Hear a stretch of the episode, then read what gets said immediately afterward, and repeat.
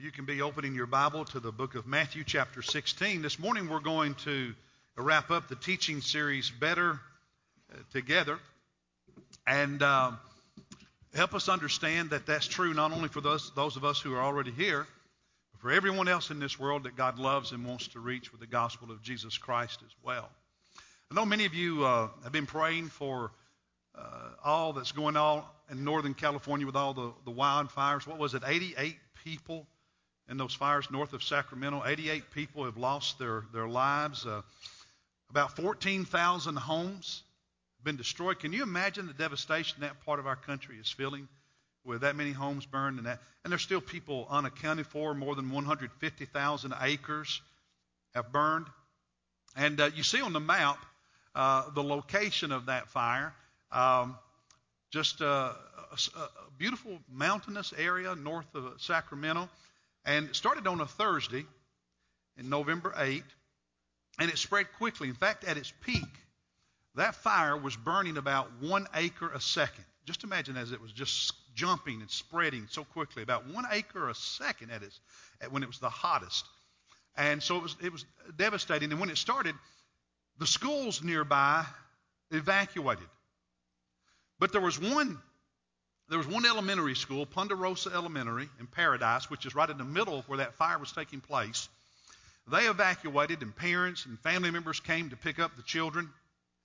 But there were about 22. There were 22 children that had not yet been picked up.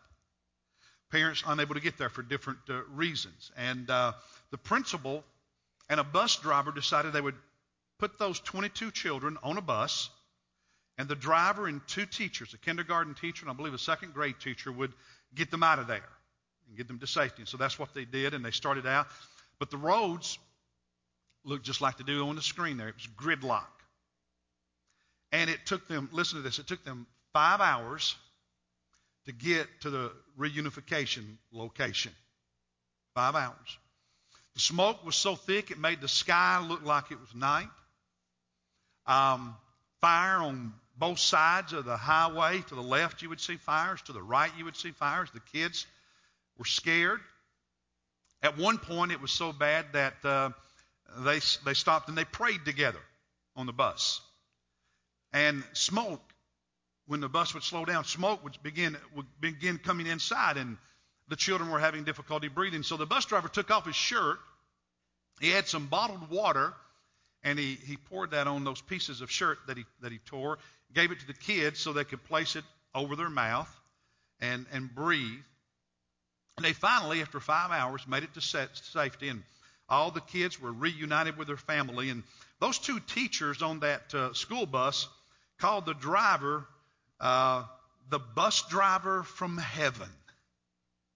I love that. The bus driver from heaven. Do, do you understand that that is exactly what Jesus Christ is for each of us who are his disciples. He's the bus driver from heaven who has rescued us from the flames of hell and taken us to a place that is secure and safe where we can be with our family, with fellow believers, with the Lord Himself. Jesus, Jesus is our bus driver from heaven. Want you to look at this verse on the screen from the book of Colossians, chapter 1, verse 13, that says, Jesus is the one, notice this, who rescued us from the domain of darkness and transferred us to the kingdom of his beloved Son. We saw this back in, in August when we were looking at our identity in Jesus, that, that before Christ, we are, we are not children of God, we are children of darkness. Rather than belonging to the kingdom of God, we belong to the kingdom or the domain of the, of the evil one. And, and Jesus, when we placed our faith in him, rescued us from where we were and took us to some place new. He's our bus driver from heaven. 1 Thessalonians 1:13 Jesus who rescues us from the wrath to come. The fire is not over. There is judgment in the future. There is, e- there is eternal damnation. And, and He's our bus driver from heaven. He's rescued us from that if we are His disciples his followers. Aren't you thankful for that? Won't you give the Lord a hand for rescuing you from hell and from wrath and from those fires? And, and He makes us a family because we've had, we've had the same experience. Each and every one of us, if we know Jesus Christ, are on the same bus. How about that? There's not different buses. We're on the same bus. We're going to the same place. We've got the same driver, the same Savior. He's made us family. We're better together. That is what we celebrate at Christmas. Now, you may never have thought about it like that, but that is what we celebrate at Christmas. You remember when Joseph and Mary were engaged and she becomes pregnant and Joseph is confused and he prays and he's thinking about divorcing her, legally ending the, uh, the engagement. And God sends an angel to speak to Joseph. Do you remember what the angel said to Joseph? Look on the screen, Matthew 1 21. She will bear a son, and you shall call his name Jesus, for he will do what? Save his people from their sins. See, the thing that created the fire, now the fire out in California, they're still investigating the source of it. But we know there's, there's no research needed, no, no investigation required. We know that the reason for our fire, the reason for the fire that is, that is surrounding every human being is sin. We, we know its cause. And Jesus has come to rescue us from the fire we started in our own lives, to rescue us from our own sin. He really, he really is our bus driver from heaven. Guess what? Now, now that you are His, now that you've been rescued, now that you've been saved, now that you are a disciple, a follower of Jesus Christ, you also are a bus driver. And God says you're to drive His bus and rescue people. Rescue people from the fire they've started by their own sin. Rescue people from lostness, from an eternity in hell without God. You are to drive that bus and invite them to get on the bus with you. You are to drive that bus and ask them to become part of your group, part of your family, because the Bible says God so loved whom? The world. John 3:16, say it with me, church. God so loved the world that he gave his only begotten son that whoever believes in him will not perish but have everlasting life. The world includes those who are not already on the bus.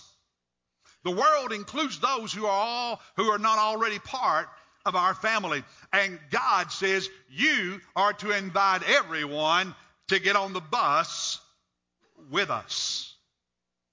Now there's one more thing. Jesus made it very, very clear that driving that bus and inviting people to get on, rescuing people from the fire of sin and hell, is the primary reason a church exists. Because so often we make it about other things that are good things, and this main thing, what Jesus said was the main thing, becomes secondary. And Jesus made it crystal clear. The main thing for the church is to fulfill his mission of rescuing people from the fires of lostness and hell. Do you have your Bible? Matthew 16, whether it's a written Bible or an electronic Bible, Matthew chapter 16. Matthew chapter 16. Jesus is with his disciples. And uh, they're, they're in the, the northernmost location that Jesus traveled in the promised land. And they have a conversation. Now, you're, you're familiar with this passage, but I want us to break it down a little bit today. Verse 13. When Jesus came to the district of Caesarea Philippi, so he's up in the northern area above, above uh, Judea and Samaria and Galilee, he's way up there. He was asking his, his disciples, so he's talking to the twelve. He says, Who do people say that, that the Son of Man is? Hey, guys, What's the gossip? What's the scuttlebutt? What are y'all hearing out there about me? Who do people think I am? They answer in verse 14, and, and it's multiple of the disciples who say this.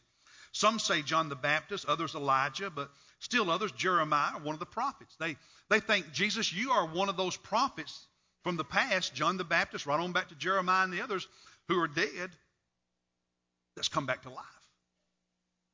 Or you're a great prophet like them. They, they think you're, you're someone unique, significant, special. They, they really don't know who you are, but they know you're somebody, somebody important and you're, you're a great spiritual figure. Like those old prophets. Well, doesn't that sound like our culture today? The majority of people in America would, would say Jesus matters, he's he's a spiritual leader, he was a teacher, he was a prophet, but they don't really know who he is. Isn't, isn't that the world we live in today? And so Jesus now makes it a little bit more personal. In verse 15, he said to them, But who do you say that I am? See, you see, it's one thing for the culture, the people in the world to have attitude or opinions about who Jesus is. It's something else for you who say, I'm a Christian, I'm a follower of Jesus Christ, I'm a believer. You need to know who he really is. And as you're driving that bus and, and inviting people to get on, you're helping them know who he is, but you can't help them know who he is if you don't really know who he is.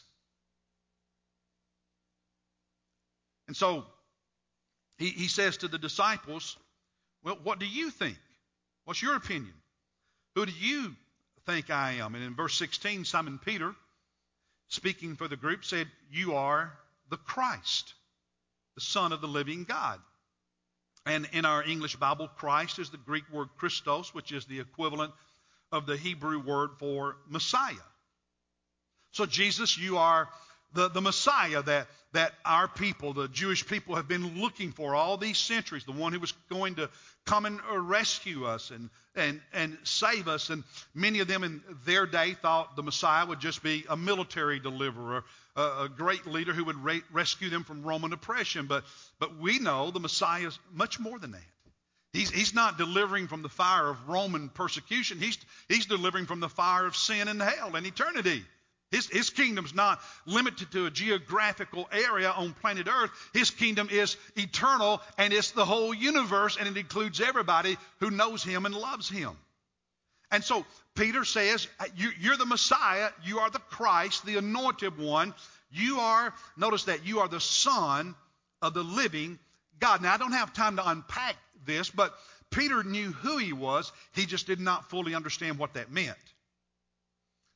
Have to deal with that at another sermon. But he did at least know who he, who he was. And so Jesus responded to Peter in verse 17 by saying, Blessed are you, Simon Bar Jonah, because flesh and blood did not reveal this to you, but my Father who is in heaven. He said, Peter, you're right. That's who I am. Messiah, Christ, Son of the living God. And, and, and, and the Father in heaven has revealed that to you. It's not something that is humanly discerned. And the truth is, for anyone to really know who Christ is and have a relationship with Jesus Christ, there is the work of the Holy Spirit in that person's heart, soul, and mind, revealing Jesus to them. See, we share the gospel, we share the truth, we share God's love, we love people, but you and I can't convince anybody of anything, only God can do that. But He uses our sharing, our inviting them to get on the bus, our telling them who Jesus is in our life and who He wants to be in their life to help them come to understand that as the Holy Spirit uses that truth and that word to impact them. And so He said, Peter, you're right. Now He starts talking about something a little differently. Begins speaking about the church. Verse 18 I also say to you that you are Peter, and upon this rock I will build my church. And the gates of Hades, or the King James translates it hell, the gates of Hades will not overpower it, overcome it, defeat it, etc. So let's just let's just stop there and, and look at that for a moment. You are Peter, and upon this rock I will build my church, and the gates of Hades will not overpower it. Now, you know, our Catholic brothers and sisters will say Peter is the rock the church is built upon, and that's not what we believe the Bible teaches. There's a passage over in Ephesians chapter 2, verses 19 and 22 that talk about it's, the, that this growing family of God, this growing temple of God, this growing church of Jesus Christ is built on the foundation of all the apostles and disciples, with Jesus Christ being the chief cornerstone that holds it all together. And in the Greek here, Peter is that little rock. His name is a little rock. The church when Jesus says, I'm going to build my church on this rock, is a different word. It's for the, the big rock. And so Jesus said, Peter, you're a little rock, but on this big rock, I'm going to build my church. What's the big rock? What they've been talking about. Who am I? What's the gossip? What do, what, do, what do people say about me, who I am? Well, they think you're a spiritual person, this prophet, whatever. Then Jesus asked, Who do you say that I am? And Peter got it right and said, You are the Christ, the Messiah, the Son of the living God. And Jesus said, You're right. And Peter, upon this big rock, on this big foundation, on this big truth, I will build my church. You see, the church exists on the foundation of who Jesus Christ is as the Son of God who came to be the Messiah, the Christ, the Savior of humanity. And when you separate, you separate the reason Jesus came from the foundation of the church and the mission of the church and the purpose of the church. You may have a building, but you don't have a church.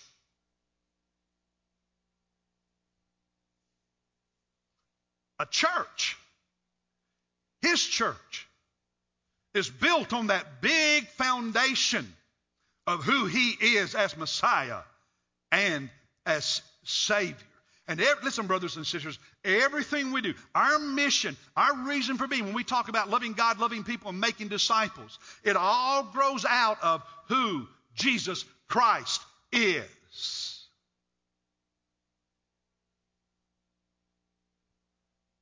The Jesus we celebrate at Christmas came to do this,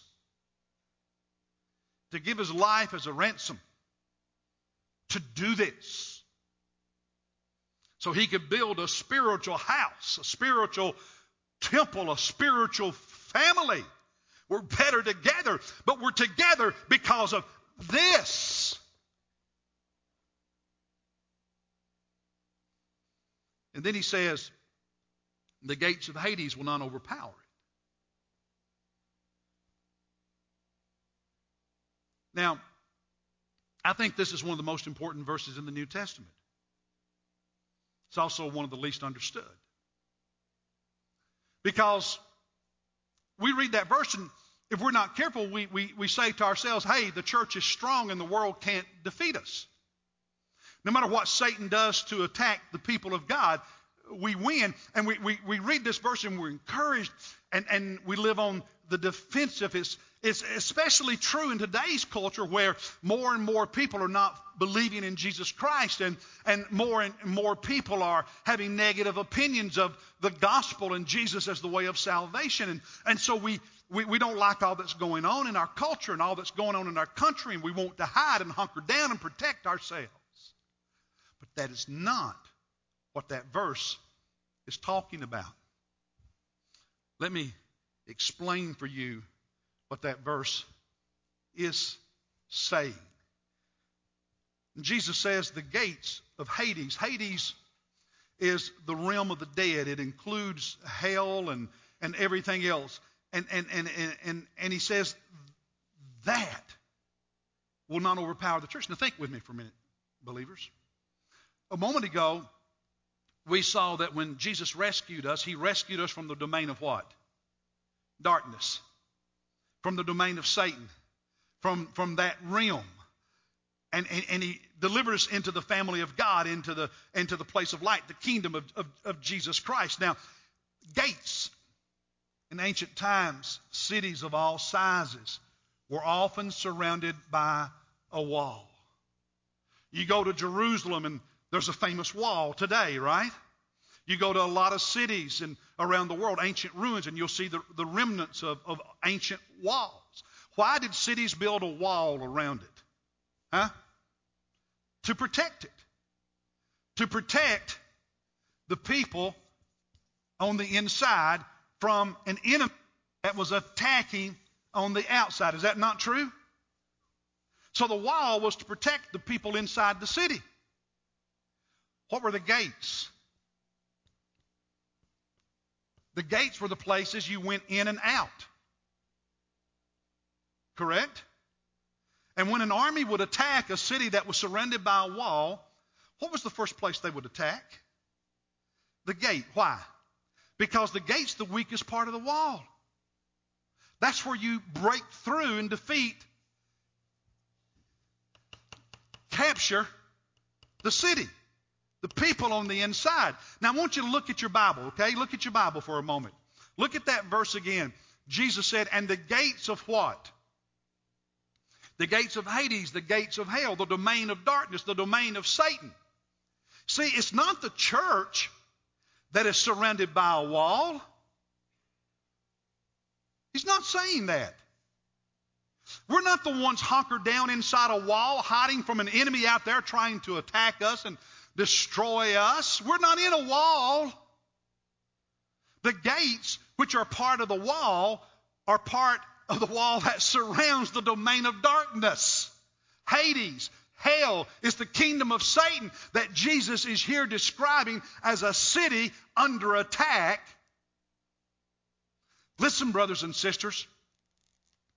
Every person in your family, place of work, this city, this country who does not know Jesus Christ in a saving relationship, they are lost and they are in the domain of darkness this very moment. They are in Satan's city, surrounded by his wall, because he doesn't want us to get them out, and he doesn't want them to get out. Do you understand that? But notice what Jesus says. I'm going to build my church on what? On the rock of who I am. I'm the Messiah, the Christ the Son of the living God. That's the gospel. That's the gospel. And Jesus says when a church is built on that, even the gates of hell, the gates of Hades, the gates of the kingdom of the evil one, the gates that, that, that are part of the wall that, that surround the domain of darkness, where all lost people are, where you were before you became a follower of Jesus Christ, those gates cannot stand up when his church attacks. Since the church that's out here, brothers and sisters, and it's the lost and hell and Satan that are in here, brothers and sisters. And it's not just that they attack us, we are attacking that place. And the gates can't stand up against us when we do. And how do we attack? We take the gospel.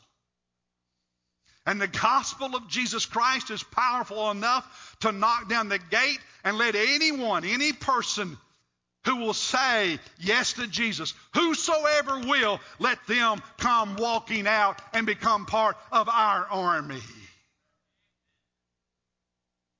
See, God's not calling you and me today to hunker down like a monastery hundreds of years ago, hiding from the world. He says, march, march, march, and take the gospel and knock down those gates and give people the opportunity to get out of that place so they can be part of our family because we really are better together.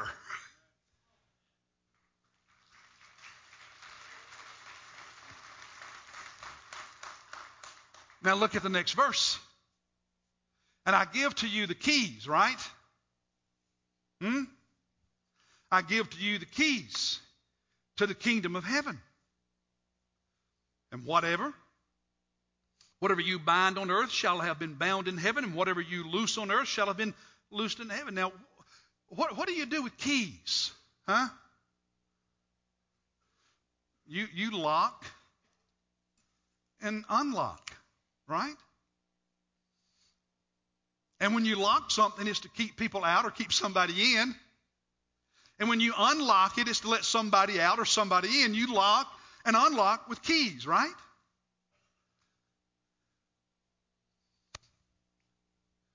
And those gates get locked. And Jesus said, I'm giving to you the keys to what? To the kingdom of heaven. Because you see, if this is the domain of darkness, out here's the kingdom of heaven.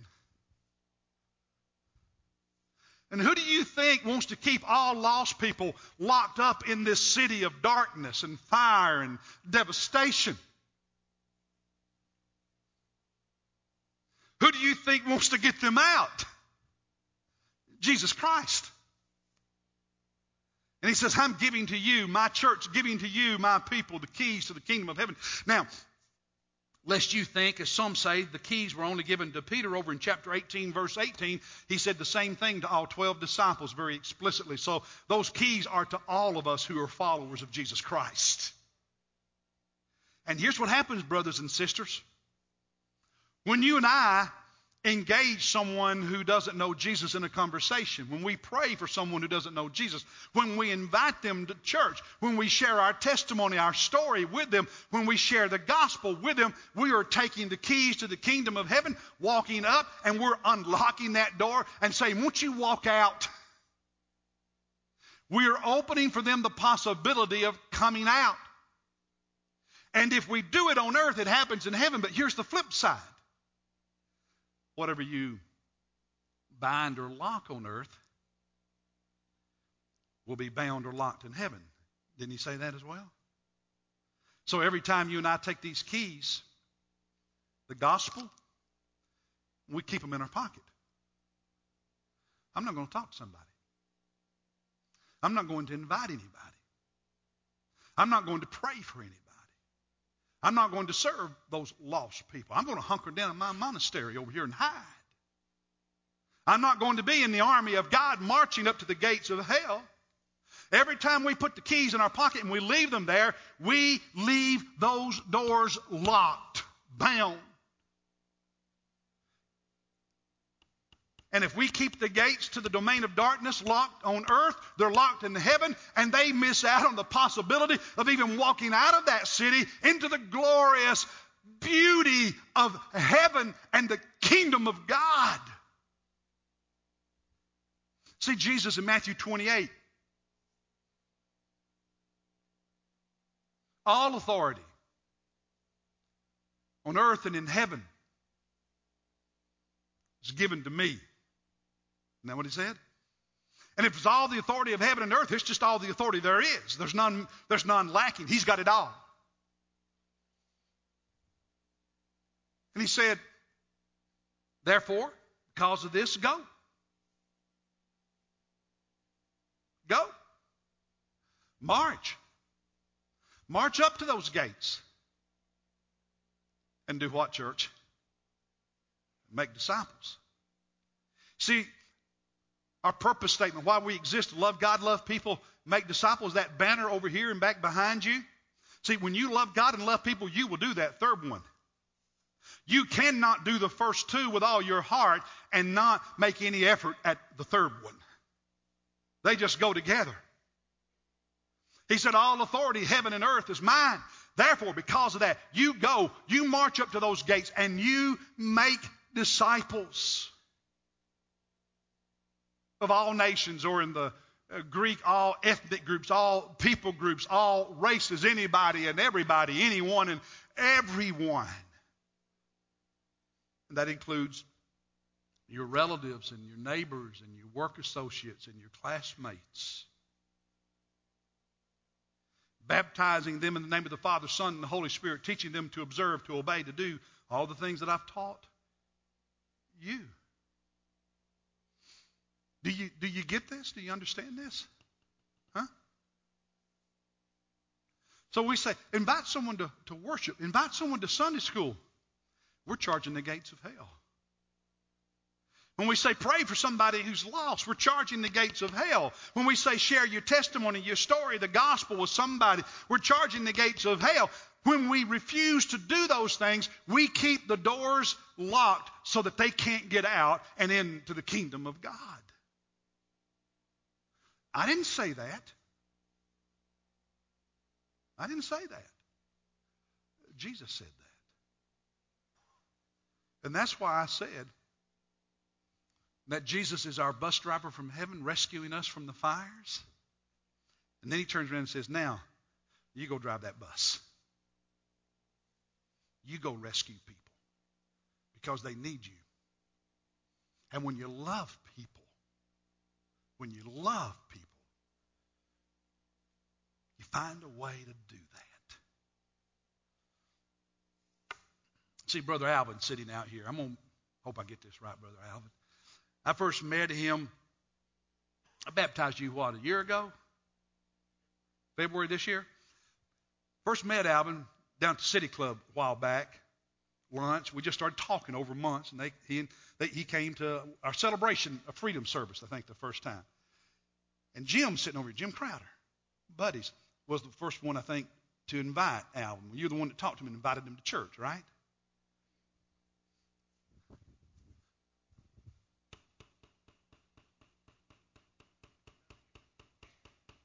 You get it, folks? You get it?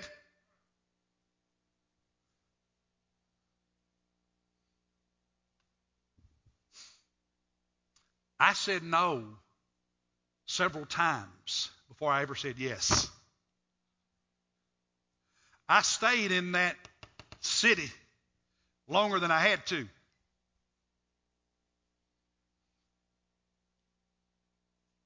And my uncle, who lived in Detroit, would visit and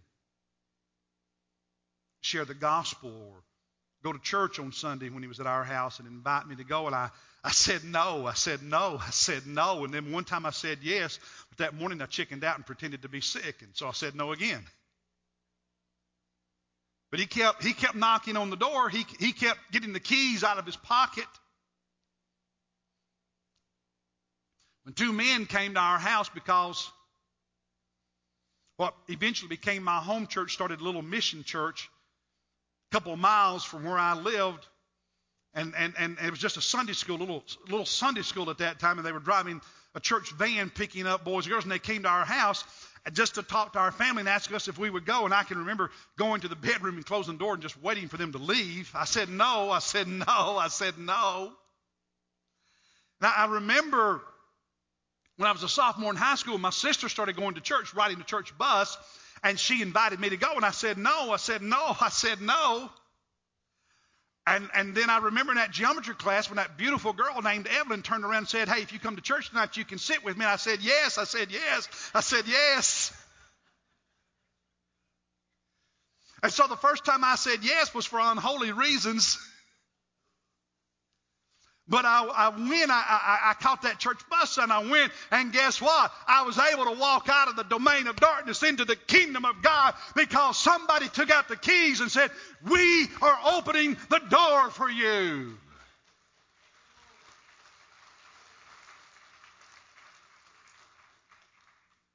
Don't stop inviting. They may say no a lot of times before they say yes.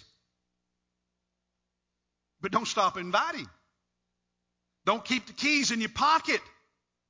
Love God, love people, make disciples. Love God, love people, make disciples. Keep doing it. Christmas, by the way, is a great time to do it, to invite people.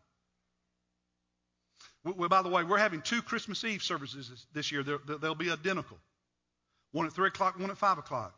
So we we're, we're, we're doubling our space to have people. So invite people. Um, you know, Many, many of you, like me, moved Friday when we heard that President uh, Bush had died. What was he? 94 years old, I believe it was. He had died Friday. And of course, his wife, Barbara, uh, had died earlier in the year. I think it was April. When she died, there was a political cartoonist who drew this really neat cartoon. Let's, let's show you that. I, I love that cartoon uh, because they had a, a daughter named Robin. I believe she was five years old when she had died, I think, of leukemia. So this political cartoonist, you know, and they usually do satire and a lot of mean stuff. But this one, you know, he did something really nice. And here's Barbara Bush when she died back in April, uh, and uh, just imagining their little girl and them having a reunion in, in, in heaven. Well, that same political cartoonist drew another cartoon when President Bush died.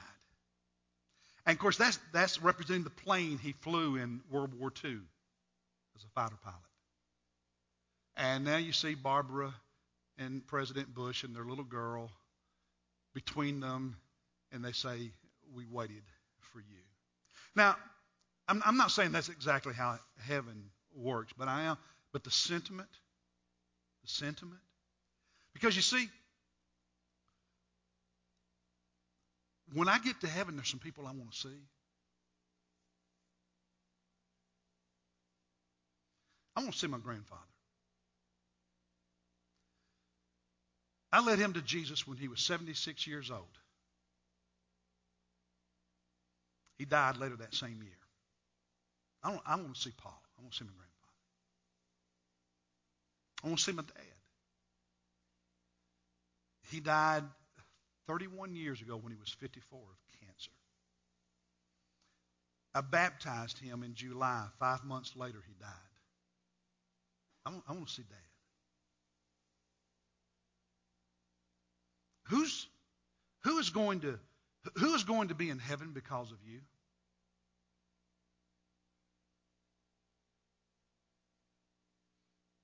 Who have you invited to get on the bus and you've driven, driven them to safety? Who, who is part of our spiritual family of faith because you love them enough to make room for them in our family?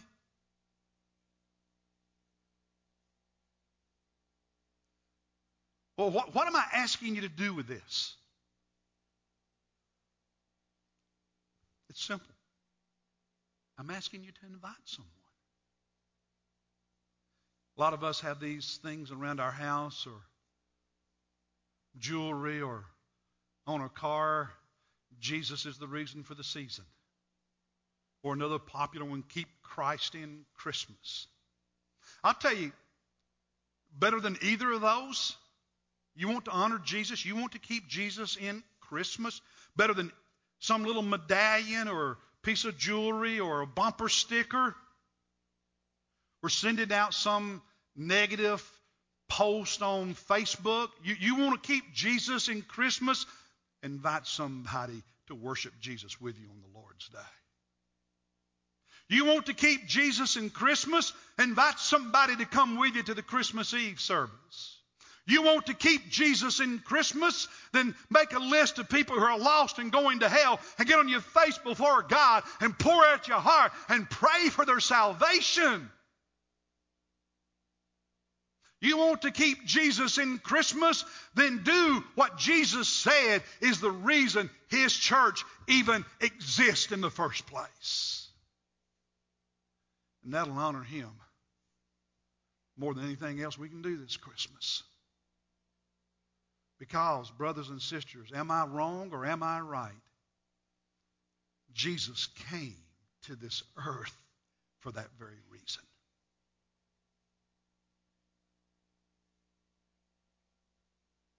Better together. The bigger the family gets, the better.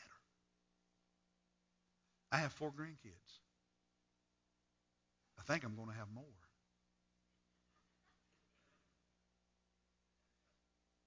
That's what they say. So, yeah. More's good.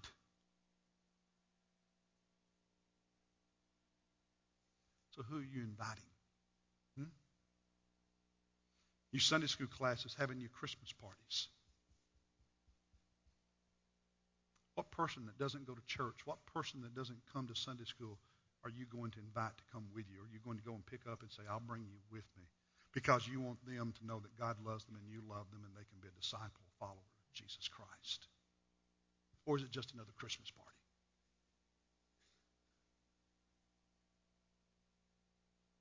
Why do we do what we do? Jesus cares. And so do Right? Let's stand. As Steve and the team leads us in singing, The altar is, uh, is here for you. And I encourage you, if God has been speaking to your heart, get on your knees here and pray, to pray for someone who's lost, someone you want to invite, to pray for the Holy Spirit to fill you with boldness and courage, to give you words to speak. Brother Jamie and, and I are here. If you would like to join First Baptist, we invite you to come and you can become part of this church family. If you'd like to request baptism, come and let us know that. And most importantly, if you're not a disciple of Jesus Christ, come today and say, Pastor, I want to be a disciple of Jesus. I want to become a follower of His. Let's sing together. You come.